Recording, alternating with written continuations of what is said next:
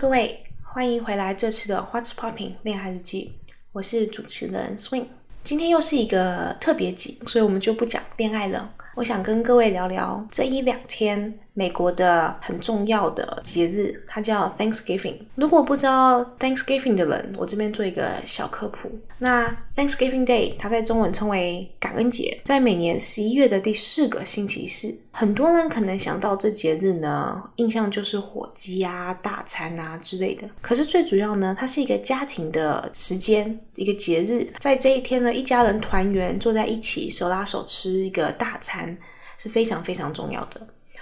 后来其实它衍生出了很多习俗，像是给穷人送礼物、做做善事，或是大家都知道的，um Black Friday，就是黑色星期五。有很多折扣啊，这样可以去逛街。但就是最重要的，就是你那一天呢，与能与你的家人好好坐下来谈谈心，感谢他们这一年的照顾。我认识很多留学生，他们大部分就在十六、十七或甚至更早就离开家里去国外念书了，所以一年可能回来就是一两次吧，然后每一次大概就是一两个月或是更少的时间。那今年比较特别，因为 COVID-19 的关系，很多留学生有这个机会能待在台湾。一开始呢，大家回来家里都是诶非常开心的，因为很久没有感受到家的温暖了。可是时间久了呢，我就偶尔听到我一些朋友抱怨说啊，父母管太严格啊，家里门禁几点得回去啊，父母很啰嗦之类的。在国外比较自由，他觉得很想赶快回去之类的。可是，嗯，你们有没有实际算过，就是？自己跟父母还有多少的时间可以相处吗？我这边想跟听众朋友做一个亲情计算题。假设我们现在在学期间呢，放假每年回台湾大概三个月左右。那如果毕业的话，你选择在当地找工作不回台湾，那时间会更少。而这三个月里面呢，你也不是每天都在家与父母相处嘛，你要陪陪朋友，陪陪你的另一半，啊，爸妈也要工作。所以一天相处下来时间，我就以四个小时做计算。如果你们的父母呢，可以活个再活个三十年，就人类平均大概是七十岁，你可能活到八十岁这样子，这样算下来的时间是一万零八百小时，等同于一年半，再稍微少一点。这个这个亲情的计算题呢，我是跟我妈一起做的。然后我们一边一边算的时候呢，一边就是聊了一下以前去过的地方啊。常常去做的家族旅行或是一些家族活动，然后你就会发现，就是眼眼前呢，你你自己的父母，你以为可以再活得更长一点，他们可能就是应该说他们可以再活三十年，你觉得三十年很长，但其实这样算下来，你真的陪伴他们时间剩下一年半。我我觉得我们常常会以为爸妈时间很多，然后来日方长。以后赚的钱再好好陪伴父母，让他们过上好日子。就现现阶段，我们就哎好好的陪朋友玩乐啊，参加一些活动啊，总是把家家里当旅馆，一回家然后又往外跑，陪伴父母的时间就越来越短。可是他们却在不知不觉中变老了。所以，我们今天的主题就是：你有多久没有跟家人一起好好吃一顿饭了？好好吃一顿饭呢，不是只说哎，你们大家都坐在餐桌上划着手机，现代人的通病嘛。然后十分钟就解决了，也不是说你们一起看着一个电视，然后偶尔才会附和一句这样子。这边好好吃一顿饭呢，是指一家人坐下来好好聊天，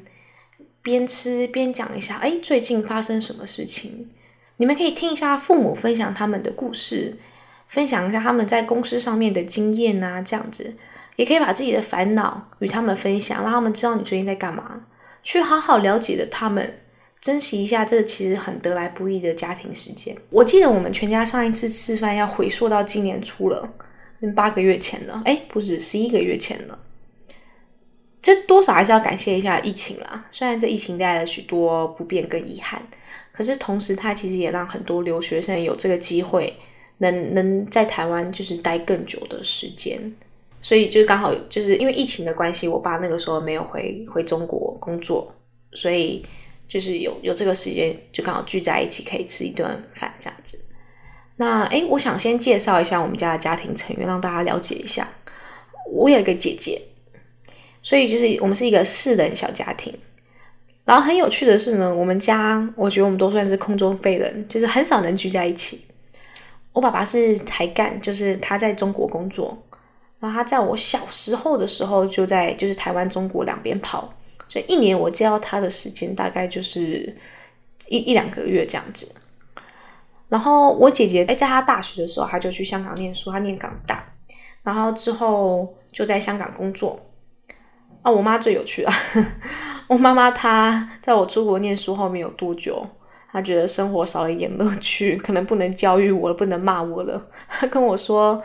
他要去当领队，于是他就隔一年考了领队执照，还真的给他考过了，然后连导游也拿到了，然后他就跑去上班了。就他本来就有上班，但他又跑去兼职了一个领队实习。那个时候，所以就有时候我也不知道他在哪里。就是有时候突然就在泰国，然后隔几天又在越南。然后虽然最近是疫情期间，但是因为台湾的旅游业还是很夯的，就他可能跑去澎湖啊、金门啊。就是我远我远永远有时候真的都不知道他在哪里，就是很突然的这样子。曾经发生一件让我觉得很有趣的事情，就是去年七月呢。我我那时候从澳洲回来，那时候放寒假嘛，我觉得蛮可悲的是，我可能出国时间久了，我爸妈也开始觉得很随便了。就是一开始出去的时候，我爸妈都会接机送机，然后到了这几年呢，我都是有时候是坐机捷去机场，然后回来的时候就是坐个嗯大巴，或是叫个叫个计程车啊。然后呢，我妈把大门钥匙就放在可能谁的家里，然后让我去领取，然后打开门。家里没人，就是只有我一个，因为没有人在台湾。对，然后就是去年七月发生这个事情，让我很印象深刻。那个时候，就反正我回来台湾，啊，当然家里没有人，我已经很习惯了，就一个人，所以在澳洲其实也没什么差别，就是台湾比较闷一点而已。我待了几天之后呢，他们其实算是配合我的时间，所以也也就决定那个时候回来，就是跟我就是就是相处一阵子。所以那个时候是二十号早上。那天是七月二十号，我爸、我爸跟我姐姐，一个从中国回来，一个从香港回来，他们就坐坐呃差不多的班机这样子。然后晚晚上我们难得吃完一顿饭之后呢，我们就在对各自接下来的飞行时间。那时候最快的是我妈，她在五个小时之后的凌晨要飞去越南带团，然后再来就是我二十四号我要回澳洲读书，然后我爸是二十七号回中国，然后我姐是二十九号回香港，就是因为因为我们这样。很少相处，所以每次回来，每次看到我自己的爸妈，会发现他们在不知不觉中，他慢慢的老去。就是很很多时候，我会觉得说，哎，他们其实还很健在。可是，就是突然可能这几年比较少看到了，所以会看到他们的变化，就是慢慢慢慢一点的变大。我第一次有我自己爸爸变老的感觉，应该是一二零一八年的时候。那时候是那时候我有一阵子没回来，我大概一年半没有回台湾了，所以也很久没有看到我爸，因为我也不是每一次回台湾都会看到他。然后那个时候呢，我爸健康状况出了一些问题，所以我我看到他的时候还蛮难过的，因为他那时候就是一头白发，他没有回去，他没有染黑嘛。然后他的骨头那时候很，就是他的手腕，就是你可以看到他那个皮包骨很瘦。然后有一天，我就陪我爸去开刀。不是什么大手术啊，就是小手术，一些就是慢性病类似这样子衍生而来的。可是，在进那个手术房的前一刻，我爸依然是在叮咛我、嘱咐我一些哎生活上的小小事情啊，就是就是他就是要进手术，他也不再说他自己的事情，他就是就是哎想听听我自己的事情，然后跟我讲一些哎就是叫我不要可能去哪里要小心啊之类的，什么裤子不要穿太短，类似这样子。然后当下顿时就会觉得说，哎，这世界上最最最爱我的男人，就是尽管在岁月的流逝下，就我已经长大了，可是他眼里我依然是一个小孩，让他很不放心。就是听了他几十年的唠叨话，就是有时候他的碎念我已经习以为常了，可是却浑然不知这些时光在一点一点的流逝。我觉得生活从来不是一瞬间就把你击溃的，它是每一年的岁月度过中，它不经意的小事情慢慢累积。有可能是你父母慢慢变多的白发，可能是有一天你发现他们开始戴起老花眼镜，也有可能是突然你爸妈开始会看你的脸色，会因为你不经意的说了一句“哎，他做的菜不合你胃口”而紧张。这些一点一点的变化，它会慢慢渗透在我们的生活之中，让我们感到不安，可是却无法表达。所以说，留学生，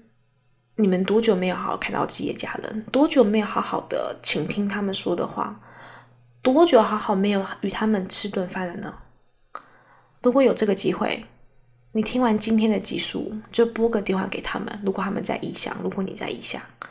如果不是他们在你旁边，希望你们可以跟他们一起共进今晚的晚餐。我是 Swing，我们下次见。